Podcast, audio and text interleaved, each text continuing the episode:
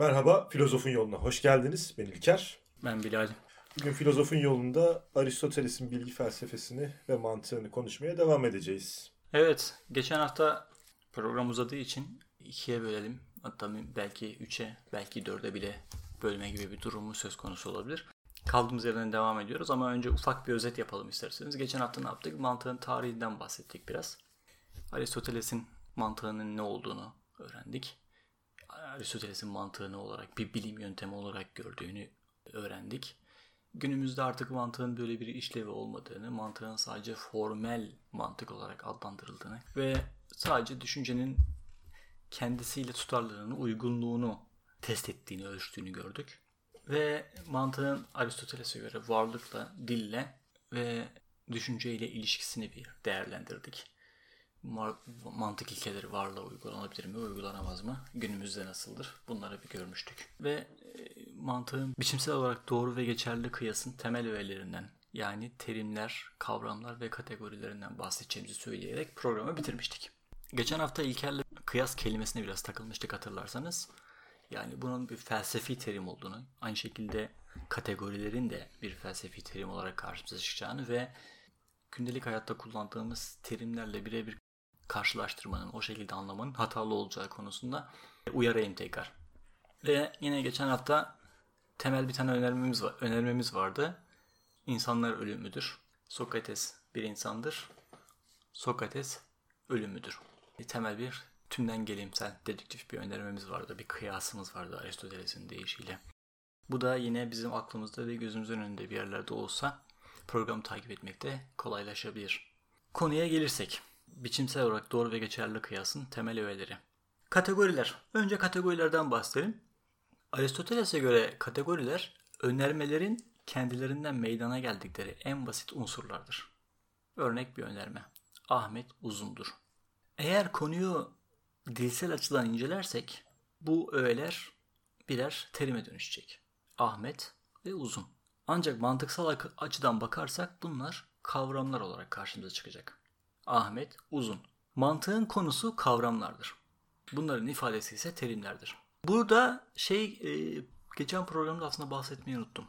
Temel mantığı, Aristoteles mantığı, daha doğrusu formel mantığı anlatan güzel bir kitap da var. Doğan Özdem'in Mantık isimli eseri. Modern mantığa da değiniyor kitabın ikinci kısmında. Orada da bolca bu e, konuları irdeleyebilir, öğrenebilirsiniz ayrıntılarını merak ediyorsanız. Veya bizim anlatmamızdan anlamazsanız Doğan Özdem'in kitabından ben bazı notlar çıkarmıştım. Mesela kavram nedir? Ona göre kavram zihnimizde düşünülmüş herhangi bir şeydir. Bir şeyin zihne ait tasarımıdır. Genel kanıdır. Bildiğimiz kavram tanımı oluyor. Bu Aristoteles'e evet, evet, evet. Aristoteles'e göre mi de böyle Aristoteles'e mi böyle tamamlıyor Şimdi, yoksa genel kavramını veriyor? Genel, genel, genel, genel kavram. Şimdi geçmişine baktığımız zaman Platon için... Kavramın genel kavramı. Geçmişe baktığımız zaman Platon için bu ideaydı kavram dediğimiz şey. Ve ona gerçeklik yüklemişti. Kavram realizminden bahsediyoruz. Fakat kavram gerçek değildir. Normalde yani Platon için gerçekti. Bizim için gerçek bir şey değildir kavram. Dilden bağımsız değildir. Dille epey ilgilidir. Dille var olabiliyor kavram dediğimiz şey. Buna karşın kavramla dilin ifadesi birbirlerine özdeş şeyler değildir. Kavramın dilsel ifadesi terimdir. Bir kavramla terim birbirinin aynı şeyi değildir. Kavram bizim aklımızda, kafamızda yani düşüncemizde olan şeydir. Terim de bizim dilsel ifade ettiğimiz şeydir. Bunlar tamamen aynı şey değillerdir. Duyusal bir izlenim değildir kavram. Yani duyularımızla elde ettiğimiz şey veya gördüğümüz şey kavram değildir. Kavram aklımızdaki bir tasarımdır. Akıl yürütmeyle elde ediyoruz. Hayır hayır. Mesela gerçi imgeyle de karşılaşabiliriz bunda da Mesela ağaç kavramı. Aklımızdaki ağaç kavramı ne bizim dilimizle ifade ettiğimiz ağaç ile aynı şeydir. Özdeş değildir yani birbirinin. Ne de gördüğümüz şeydir. Biz ağacı görürüz veya ağaçları görürüz. Sonra ağaçlardan elde ettiğimiz duyusal verilerle aklımızda bir tasarım oluştururuz. Ağaç kavramını oluştururuz. Ağacı düşündüğümüz zaman, ağaç kavramını düşündüğümüz zaman bizim gördüğümüz şey yani yani gözümüzü kapatıp ağacı düşündüğümüz zaman aklımıza gelen şeye imge denir. Şöyle bir örnek verebilir miyiz buna? Şimdi ağaç geçmişten beri ne olduğu bilinen ve üzerinde uzlaşılan bir şey olduğu için geçmişle günümüz arasında bir fark olmadığı için belki ayrıştırıcı bir örnek olmadı. Mesela gökyüzü diyelim buna. Gökyüzü evet. eskiden beri vardı. Fakat insanlar eskiden gökyüzüne baktığım mı birçok kültürde bunu kubbe şeklinde dünyanın üzerine örten bir şey olarak düşünmüşlerdi. Bunu öyle yorumlamışlardı. Böyle kavramlaştırmışlardı ve böyle terimleştirmişlerdi. Fakat geçen zaman içerisinde e, gökyüzünün böyle bir şey olmadığı ortaya çıktı ve gökyüzü hiçbir zaman böyle bir şey değildi zaten. Dolayısıyla evet. gökyüzünün bizatihi kendisiyle insanların gökyüzüne biçtiği kavram birbiriyle tamamen farklı şeydi. Yani dolayısıyla insanların dilindeki gökyüzü gökyüzü değildi. İnsanların gökyüzü kavramı da gökyüzü değildi. Ya şey önemli değil burada. Neyin yanlış olduğu veya doğru olduğu önemli değil. Ya mesela günümüzde modern bir şey kullanalım. Mesela bilgisayar mouse'u kullanalım. Fare. Tıklanan bir şey. Biz yüzlerce mouse, yüzlerce fare gördük değil mi şimdiye kadar bilgisayar için? Yani değişik değişik renklerde, değişik değişik boyutlarda, değişik değişik özelliklerde birçok mouse gördük şimdiye kadar. Bunları gözümüzle algıladık dokunduk, tenimizle algıladık. Bunlar bize gelen duysal verilerdi. Bunlar bizim zihnimizde işlendi ve ortak bir mouse kavramı oluştu bizim kafamızda. Mouse deyince artık bizde beliren bir şeyler var. Yani zihnimizde mouse deyince anlıyoruz herkes neyden bahsettiğini. Bu bizim aklımızdaki şeye kavram deniyor. Mouse'u düşündüğümüz zaman gözümüzü kapatıp yine yani gözümüzü kapatmasak etrafta mouse olmasa da bile yani. Mouse düşündüğümüz zaman aklımıza gelen Görüntüye de imge diyoruz. Ama bu imge çok şeydir, muğlaktır yani. Mesela ağaç imgesi bile çok genelde çok çocuksu bir imgedir yani. Hani böyle bir tane çubuk, yeşil bir şeyler evet. falan genelde böyle bir imgedir yani. E, mouse için de benzer şey. Çok sıradan böyle her hep ortak özellikleri falan barındıran bir şey. Buna da imge deniyor. Ya sadece bu konu bile o kadar üzerinde konuşmaya değer ki kavram nedir, terim nedir? Kavram bizim tasarladığımız bir şeydir. Duyulardan gelen verilerle bizim zihnimizde tasarladığımız bir şeydir kavram. E, ve bunu biz ifade etmek istediğimiz zaman dili kullanırız. Bu sefer de kelime veya terim olarak karşımıza çıkıyor. Onu demek istiyor Aristoteles. Yani biz burada yani birbirlerine özdeş değildir derken bunu anlatmak istiyorum. Bu temel şeyler yani bu temel tanımlar bizim için önemli. Üzerinde bu kadar durmamıza ne gerek vardı diye düşünebilir insanlar.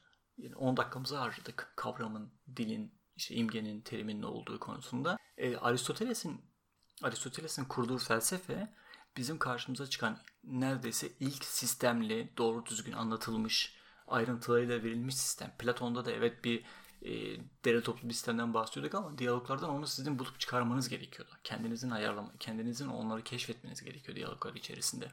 İmaları bulmanız gerekiyor. Neyin ne demek istediğini çıkarma. Ama Aristoteles öyle değil. Aristoteles her şeyi oturup kendi kendine anlatmış. Yani sadece mantık üzerine dört tane kitap yazmış adam. Ve onun kurduğu sistem üzerine şekillenmiş. Bilgi felsefesi, mantık, bilim, felsefe yani kısaca. Haliyle bizim bu temel şeyleri kavramış olmamız gerekiyor. O yüzden bunların üzerinde duruyorum böyle ayrıntılı bir şekilde. İmgeyi de tam, tanımlamış mı Aristoteles? İmge benim bu Doğan Özdem'in kitaplarından var elimde de. Yani şeyin kitaplarını ayrıca incelemediğim için Aristoteles'in hangi kitabında neyin olduğunu incelemediğim için bu soruya yet- tatmin edici bir cevap veremeyeceğim. O yüzden kusura bakma diyorum İlker. Tekrar en başa dönelim programın açılışındaki ilk cümleyi, ilk paragrafı yeniden gözden geçirelim. Umarım bazı şeyler biraz daha anlaşılır olacak bu sefer. Aristoteles'e göre dedik kategoriler önermelerin kendilerinden meydana geldikleri en basit unsurlardır. Ahmet uzundur. Örneğimiz bu. Konuyu dilsel açıdan inceledik. Bu öğeler birer terimdir. Ahmet ve uzun. Bunlar birer terim. Ancak mantıksal açıdan bakarsak bunlar birer kavramdır. Mantığın konusu kavramlardır. Bunların ifadesi ise terimdir. Ontolojik açıdan incelediğimiz zaman, varlık bilim açısından incelediğimiz zaman bu öğeleri, varlık tarzları, türleri açısından inceleriz. Yani bir varlığın ontoloji olarak incele, ontolojik olarak incelenmesi demek Ahmet'in fiziksel varlığı konusunda incelemektir. Onun görünüşü, ebatları, ağırlığı vesaire gibi konularda. Kategorilerin sayısı Aristoteles'e göre kimi zaman farklı sayılar ifade etse de 10'dur. Bazı yerlerde 8 diye geçer. Kategoriler nelerdir Aristoteles'in kate- kurduğu kat- e, ifade ettiği kategoriler? Bunlar töz, birinci kategori. Nicelik, nitelik, bağıntı, yer, zaman, durum, sahip olma, etkinlik ve edilginliktir. Bunlar ne işe yarayacak? Şimdi anlatacağız bunları da. Aristoteles'e göre terimler veya kategoriler kendi başlarına bir tasdik içermezler. Ahmet ve uzun kelimelerini ele alalım. Ahmet uzundur gibi önermeler veya do- doğru veya yanlış olabilir. Ama Ahmet ve uzun kelimeleri yan yana yazsanız bile bir şey ifade etmez. Yani bir tasdik içermez. Herhangi bir şey önermez. Doğrulamaz veya yanlışlamaz. Şimdi kategori kelimesi Yunanca'da ve Aristoteles tarafından kullanılan teknik bağlamında yüklem anlamına gelmektedir. Kategorilerin bir... yani bil- bildiğimiz cümlenin Yüklem, evet, evet. o, o yüklemi kastediyor. Evet doğrudur. Kategorilerin bir özneye yüklenmeleri mümkün en genel yüklemler olduklarını söyleyebiliriz. Örnek verelim. Yani şimdi şeyleri bir daha inceleyelim. Bak kategorileri yeniden el- elden geçirelim. Töz, nicelik, nitelik, bağıntı, yer, zaman, durum, sahip olma, etkinlik ve edilginlik. Aristoteles'e göre herhangi bir şey, töz yani, töz bir kategori olsa bile bir nitelik değildir. Sadece nitelik, nicelik, bağıntı, yer, zaman, durum, sahip olma, etkinlik ve edilginlik gibi özellikleri alır. Yani bu yüklemleri alabilir. Bunların haricinde başka bir yüklem alamaz. Mesela bu kategorilere örnek verelim. Aristoteles şöyle örnekleri verir. İnsan veya at terimi. At terimi tözü ifade eder. Bit bunlar birer tözdür. İnsan ve at. İki dirsek uzunluğunda nicelik. Beyaz bir niteliktir rengi. İki misli yarısı daha büyük gibi terimler bağıntıyı. Lisede, pazar yerinde, akademide türü terimler yeri. Dün, geçen sene gibi terimler zamanı. Uzanmış, oturmuş gibi terimler durumu. Silahlı, giyinik gibi terimler sahip olmayı. Keser, dağlar, yakar gibi kelimeler, terimler etkinliği. Kesilir, dağlanır, yakılır gibi terimlerde edilgenliği ifade eder. Ve tözler bunlardan başka yüklem alamazlar der Aristoteles. Daha sonra benzer bir sınıflamayı biz Kant'ta da göreceğiz.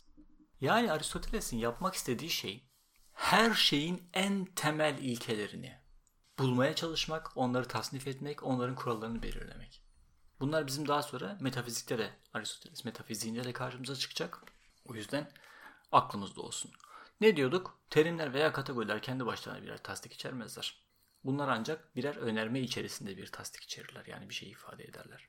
Kategorinin de yüklem olduğunu söyledik ve kategoriler bir özneye yüklenmeleri mümkün olan en genel yüklemler olduklarını söyledik. Kategorilerin en genel yüklemler olduğunu söylüyoruz peki.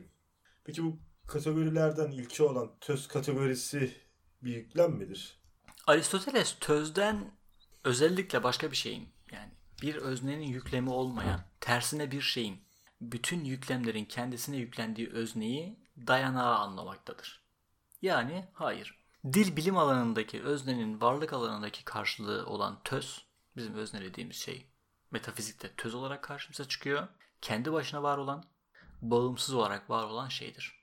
Ona göre tek bir töz vardır. Birincil töz. Ahmet. E, ikincil tözler de vardır. İnsan. Şeye baktığımız zaman, Platon'a baktığımız zaman daha farklı tözler de vardı hatırlarsan. Hareket gibi. Sen bir tözsün. Sen kendi başına var olabiliyorsun. Ben de bir tözüm. Kendi başıma var olabiliyorum. Bizler birinci tözüz. X mesela işte neydi senin kedinin ismi? Diego. Diego. Diego bir töz. Kedi olması. Ama kedilik ikincil tözdür. Yani ayrı ayrı kedilerden yola çıkarak bizim elde ettiğimiz başka diğer bir kavramdır. Bunun ilk Aristoteles'in de Pla- Platon kıyaslamasına biraz bahsetmiştik ama biraz metafiziğin konusu bu. O yüzden buna çok girmemeye çalışıyorum. Ya da ben sen birer insanız. Bu, bu bizim hani çatı, bizim ait olduğumuz sınıfı ifade ediyor. Aynı zamanda bir tözü ifade ediyor. İkinci töz olarak karşımıza çıkıyor bizim Aristoteles'te. Töz kategorisi dışında kalan bütün kategorilerin yüklem olmaları ve onların hepsinin töze yüklenebilmelerinin mümkün olmasına karşılık tözün kendisi özellikle birincil tözler kesinlikle birer yüklem olarak alınamazlar. Yani İlker, Ahmet, Bilal bunlar birer yüklem olamazlar. Buna göre kırmızının ne olduğunu sorduğumuzda alacağımız cevap onun bir nitelik olduğu olacaksa Sokrates'in ne olduğunu sorduğumuzda da onun bir töz olduğu şeklinde cevap ancak makul olabilir. Sokrates'in kendisi bir yüklem değildir. O bir tözdür. Kısaca kategorilerin herhangi bir şey düşündüğümüzde onun genel olarak bir özne ve bu öznenin sahip olduğu ana nitelikler olduğunu söyleyelim. söyleyelim. Yeni çağa geldiğimizde Kant da kategorilerden bahsedecek ama o bunların zihnin eşyayı düşünmek için tasarladığı öznel kalıplar, çerçeveler olduklarını söyleyecektir. Aristoteles ise onların varlığın gerçek belirlenenleri olduğunu söyler. Önermelerden bahsedelim biraz. Deminden beri önerme önerme diyoruz. Önerme veya yargılar. Ahmet uzundur. Hem bir önermedir hem de bir yargıdır. Yani aynı şey birbirine. Sadece bunlar terimsel olarak farklı. ifadeleri farklı. Terimlerin veya kavramların kendi başlarına ele alınan kelimeler olduklarını ve yine kendi başlarına bir tasdik içermediklerini söylemiştik. E diğer yandan bunlar arasında bir ilişki de kurulabildiğini görüyoruz. Ahmet ve ölümlü kelimeleri. Bunlar kendi başlarına birer tasdik içermezler dedik. Birer yargı değillerdir. Ama bu terimleri veya bu kavramları birer ilişki içerisinde bir ilişki içerisine sokabiliyoruz. Ahmet ölümüdür. Bunu yaptığımızda işte bir yargıda bulunmuş oluyoruz. Kavramlar özleri itibariyle bir ve basit şeyler fakat önermeler bileşik şeylerdir. Peki bu kavramları zihinde neyle veya nasıl kavrarız? Evet. Az önceki konumuza biraz geri e, geri dönmüş olduk. Yani kavram, terim gibi konulara biraz daha değinmiş olacağız şimdi. İmge nedir vesaire. Yani yine o konulara biraz aklımızda bulunsun o konuştuğumuz konular. Aristoteles e, duyusal algı kuramında her duyuya özgü olan duyusal niteliklerin ne bunlar? Renk, ses, yumuşaklık algılanmasıyla büyüklük ve biçim gibi birden fazla duyumun ürünü olan ortak duyusalların algılanması arasında bir ayrım yapar. Birincileri doğaları gereği yanılmazken ikincileri yanılabilir. Mesela bir şeye baktığımız zaman, kırmızı bir duvara baktığımız zaman kırmızı renk algılarız değil mi? Ve bu kırmızılık konusunda duyularım, duyumuz yanılmaz. Yani onun e, yanılmasını özellikle mümkün kalan bir şeyler olmadığı sürece çeşitli bir ışık vardır, bir renk vardır. Onun mor gibi gösteriyordur mesela bir mor ötesi ışık vardır. Ya da karanlıktır, ışık yoktur. Ama uygun koşullarda biz kırmızıya ya da körsündür. Hani gözünde bozukluk vardır yani. Ee, ama biz uygun koşullarda kırmızıya her baktığımız zaman kırmızıyı algılarız. Onda yanılmayız. Algımız yanılmaz. Ama bu bizim duyusal nitelikleri algılamamız diye tasnif ediyor Aristoteles bunu. Ve duyusal niteliklerde yanılmadığımızı ifade ediyor Aristoteles. Ama onun deyişiyle ortak duyusal diye bir duyumuz da var. Ortak duyu dediği bir duyu da var Aristoteles'te. Bu ortak duyu yanılabilir. Mesela e, dikdörtgen prizması bir kule düşünelim. Ve bu kuleye uzaktan baktığımızı varsay varsayalım. Bu kule bize silindir şeklinde bir kule olarak görünecektir değil mi? Ya da bir uçak düşünelim havada uçuyor. Genelde uçakları çok yüksek, yani uzun mesafelerden görürüz. Gayet yavaş hareket ettiklerini görebiliyoruz çoğunlukla. Bize çok yakın geçmiyorsa çoğunlukla çok yavaş hareket ettiklerini görürüz. Uzun sürede bizim görüş alanımızda kalırlar. Ama o uçak genelde saatte 500-600 km hızla uçuyordur. Fakat bizim gözümüz onu doğru algılasa bile bizim zihnimizde yani Aristoteles'in ortak duyu dediği şey onu algılarken onun yavaş olduğunu algılıyor. Yavaş olduğunu düşünüyor. Ona göre bu ortak duyudur ve bu ortak duyu yanılabilir duyusalların aksine. Bir şey aklıma takıldı onu soracağım. Eğer bütün algılar algı olmak bakımından doğru iseler, doğru yargılara sahip olduğunu düşündüğümüz insanlarla işte ne bileyim akıl hastaları arasında ne fark var? Aristoteles doğru ve yanlışın duyum ve duyum veya algıdan değil, duyum veya algı hakkında bulunduğumuz yargıdan ileri geldiği görüşündedir. Yalnız e, sınırların yine budaklaştığı yerler oluyor. Bir şey hakkında yargıda bulunmamızla onu algılamamızda. Evet evet işte bu ortak duyumla duyusal arasında duyular arasında fark olduğundan bahsettim ya. Aristoteles yine oraya getiriyor bizi. Şimdi biraz daha başka bir örnek verelim. Mesela güneş. Güneş biz buradan baktığımız zaman küçücük bir şeydir değil mi? Evet. Küçük sarı bir nokta. Yani insan gözüyle bakıldığı zaman küçücük sarı bir nokta. Şimdi biz bu algıdan yola çıkıp güneşin küçük sarı bir nokta olduğunu söylersek bir hata ortaya çıkacak değil mi?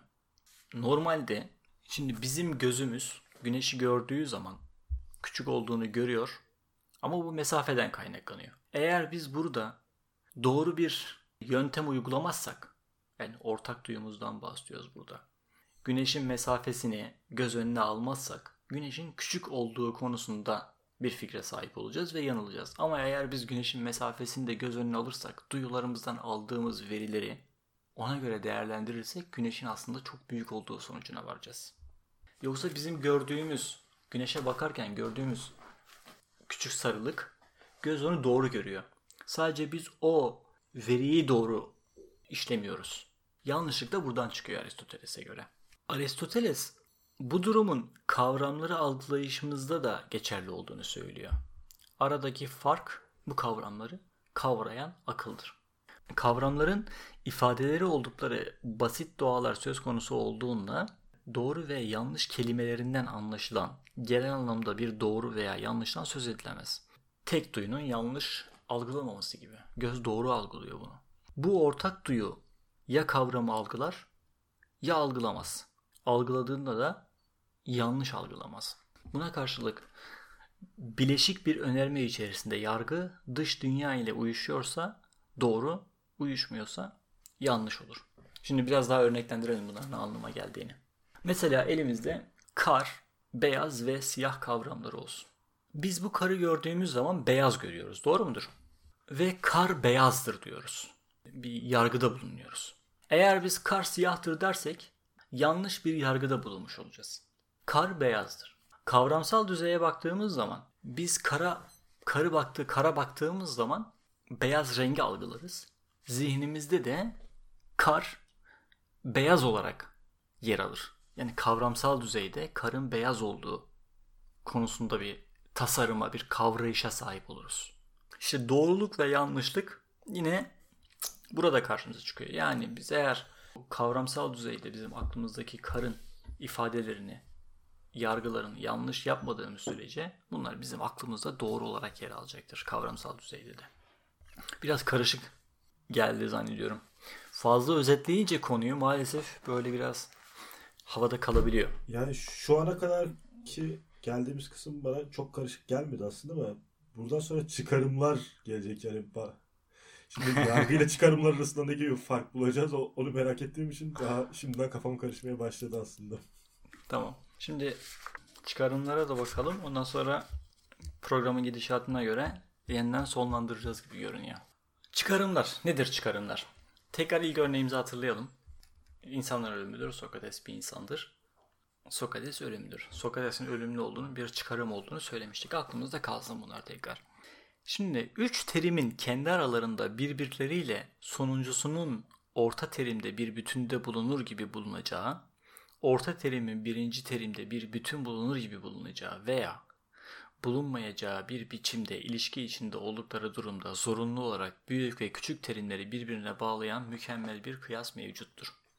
Çok anlaşılır bir tanım oldu. Aristoteles'in sözleri. Ben de metinden okuyorum tabii orta terim, küçük terim ve büyük terim diye bir ayrıma giriyor Aristoteles. Fakat bunu gerçekten yani bu şey yapmaya gerek yok. Bunun üzerine durmaya gerek yok. Yani bu büyük, küçük ve orta terim konusunda durmaya gerek yok. Yani bunu işin çok daha böyle matematiksel düzeyde Aristoteles'in ayrıntılı ifadeleri bunlar. Çok merak eden varsa web sitesi içerisinde bizim notlarımızı incelesinler. Bunları yazılı olarak yani konuştuğumuz şeylerin birçoğunu daha değerli toplu ifadede yazılı olarak bulabilirler. Ve ayrıca Doğan Özdemir kitabında da bu konular güzelce anlatılıyor. Keza Ahmet Arslan'ın bizim temel kaynağımız olan İlk Çağ Felsefe Tarihi 3. cildinde bu konuları daha uzunca anlatılıyor. Aristoteles kabaca bu çıkarımların matematiğini ifade ederken yani çözümlerken orta terim, küçük terim ve büyük terim diye ayrımlar yapıyor. Bizim örneğimize bakarsak yani iki programdır kullandığımız Sokrates örneğine bakarsak orada insan orta terim oluyor. Sokrates küçük terim, ölümü de büyük terim oluyor. Orta terimde çıkarımda belirleyici bir görev alacaktır.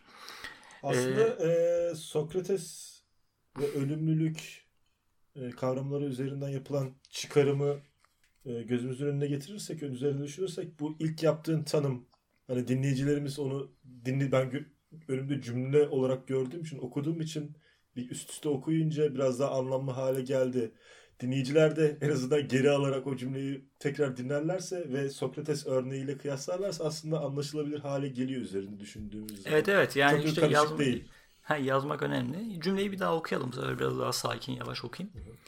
Üç terimin kendi aralarında birbirleriyle sonuncusunun orta terimde bir bütünde bulunur gibi bulunacağı, orta terimin birinci terimde bir bütünde bulunur gibi bulunacağı veya bulunmayacağı bir biçimde ilişki içinde oldukları durumda zorunlu olarak büyük ve küçük terimleri birbirlerine bağlayan mükemmel bir kıyas mevcuttur. Hemen tekrar şurayı te- e, tekrar edeyim. Burada insan orta terim, Sokrates küçük terim, ölümlü ise büyük terimdir. Evet. Şimdi Sokrates insanda bir bütünde bulunur gibi bulunmaktadır. Aristoteles'in ortaya koyduğu biçimindeki bu mantığın bir kaplan mantığı olduğunu söylemek zorundayız. Bu mantık kaplamsal bir mantıktır. Bir de içlemsel mantık diye bir şey vardır. Ve iç, daha doğrusu kaplan ve içlem diye bir ayrım söz konusu. Aslında o konuya özellikle girmedim. Çünkü iyice ortalık bulunacak, bulanacak diye o konuya pek girmek istemiyorum. Sadece şöyle diyeyim, matematik kaplamsal bir disiplindir mesela. Kaplam ne demek bu arada? Kaplam. Bir kavramın işaret ettiği konular ve nesnelerdir. Mesela varlık. Varlık deyince kapladığı bütün şeye kaplam diyoruz. Varlığın kaplamı diyoruz. Varlık deyince aklına gelen her şeyi kaplar değil mi varlık? Hı hı. İçlem dediğimizde de bir kavramda bulunan özelliklerdir. Mesela Sokrates'in burnu eğridir. Eğrilik içlemdir. Bir kaplamın kavramı ne kadar genişse o kadar kaplam, üstte yer alan. Kaplam şey gibi oluyor?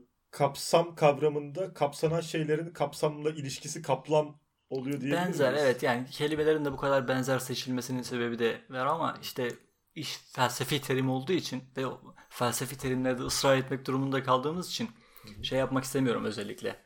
Günlük kelimeleri kullanmamaya çalışıyorum özellikle terimlerde böyle. Bir kaplamın kavramı ne kadar genişse o kadar üstte yer alan bir cinstir.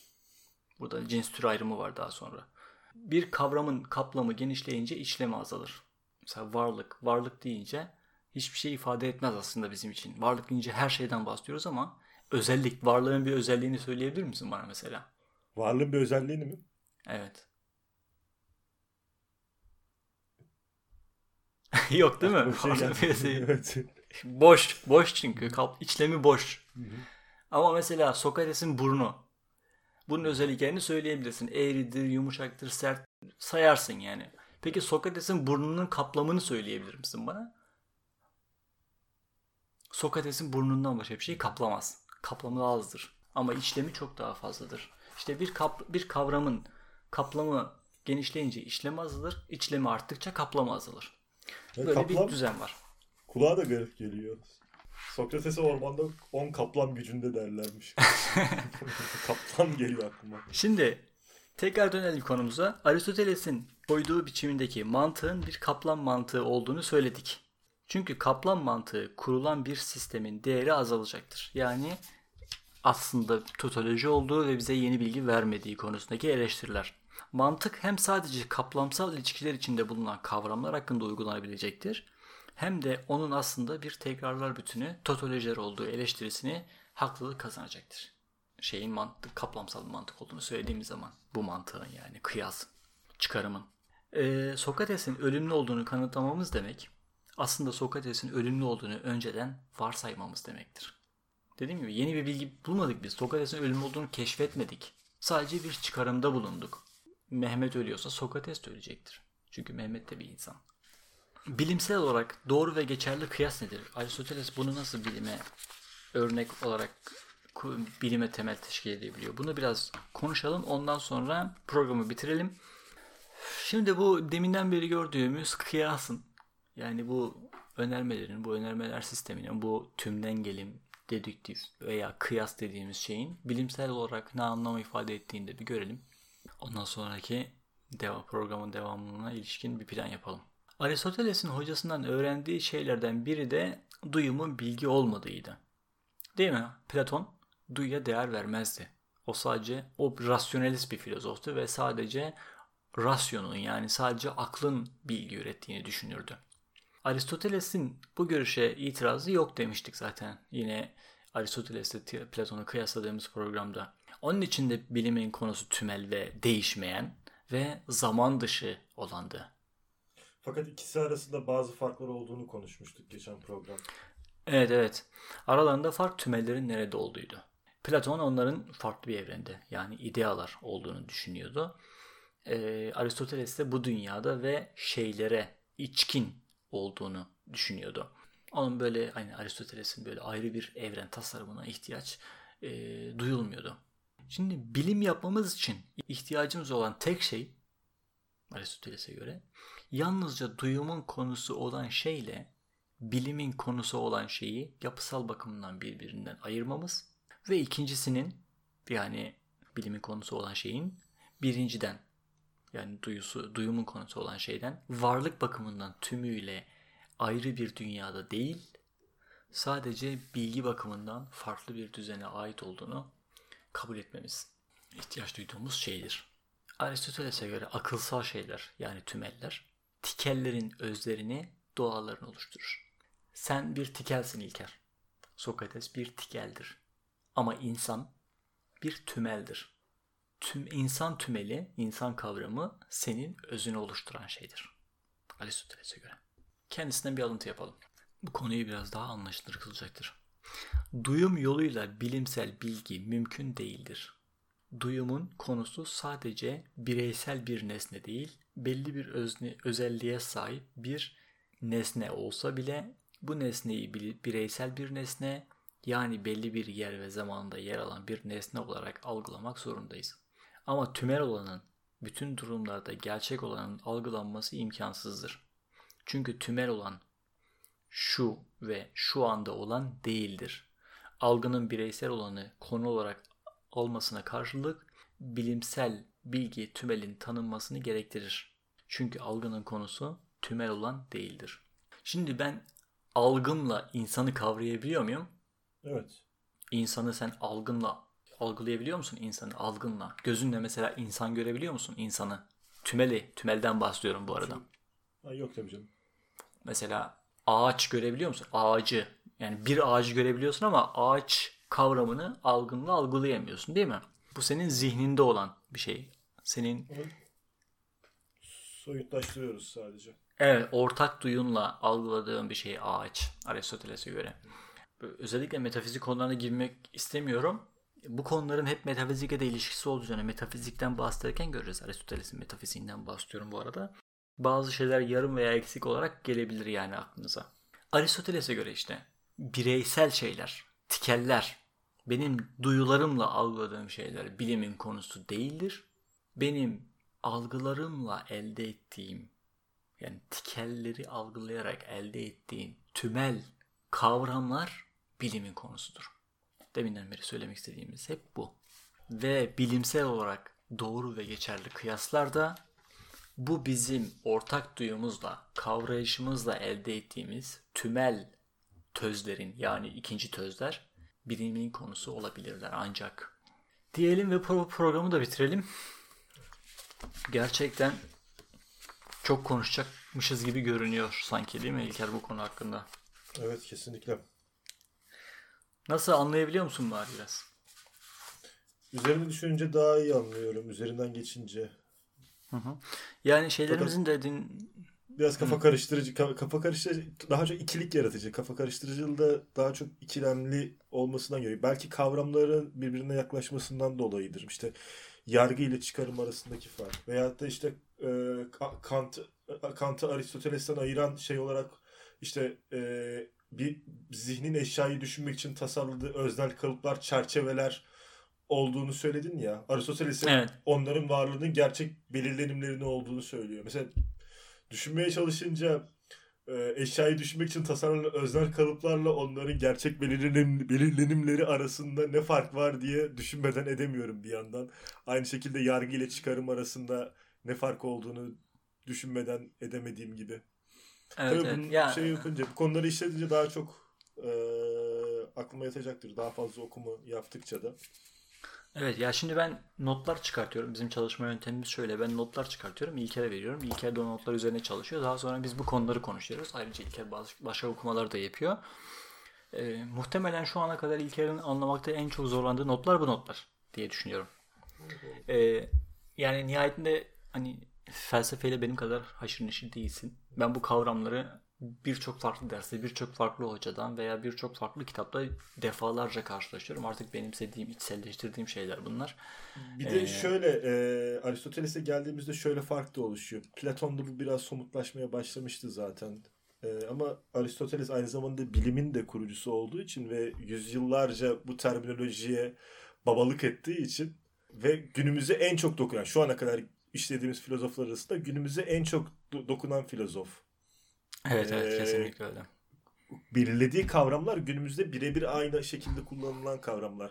Dolayısıyla bir önerme ortaya atıldığı zaman ya da bir kavramı ortaya attığı zaman e, bunun üzerine gerçek anlamda düşünüyor. O öyleymiş deyip geçmiyor. Doğal filozoflarında öyleymiş deyip geçebiliyordum mesela. Tam olarak evet. anlamasam bile. Öyleymiş. Neden evet, öyle? Evet. Öyle. Öyle demiş işte. O zamanın düşüncesi öyleymiş. O zaman o zamanın telakkisi öyleymiş. Onun şartlarında da öyle düşünebilmiş. Bunu sağduyuyla iliştirmeye de çalışmıyorduk aynı zamanda. Şimdi Hı-hı. Aristoteles yani sanki günümüzde sanki günümüzde yaşamış gibi değil mi? Evet evet yani ve o kadar ayrıntılı o kadar iyice işlemiş ki böyle sistemini kurmuş.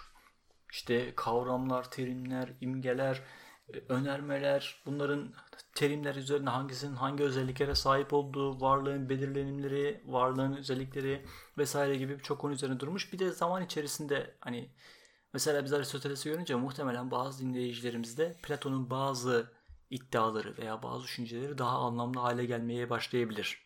Platon'la beraber doğru düzgün felsefe yapmaya başladık yani. Ve zaman geçtikçe de daha da mantıklı, daha da oturaklı hale gelmeye başlayacak bunlar. Çünkü daha sonra Aristoteles'in ve Platon'un mesela Aristoteles bir Platon yorumcusudur aynı zamanda. Daha sonra Aristoteles yorumcularını da görmeye başlayacağız. O zaman Aristoteles'in şeyleri belki biraz daha geriye döndüğümüzde ha evet bu böyleymiş diyecek dinleyicilerimizin olduğunu eminim. Eğer dikkatli dinliyor ve ayrıca okuma yapıyorlarsa. Daha da uzatmayalım. Bir sonraki programda Aristoteles'in bilgi felsefesini görmeye devam edeceğiz. Diyelim ve e, esen kalın. Hoşçakalın.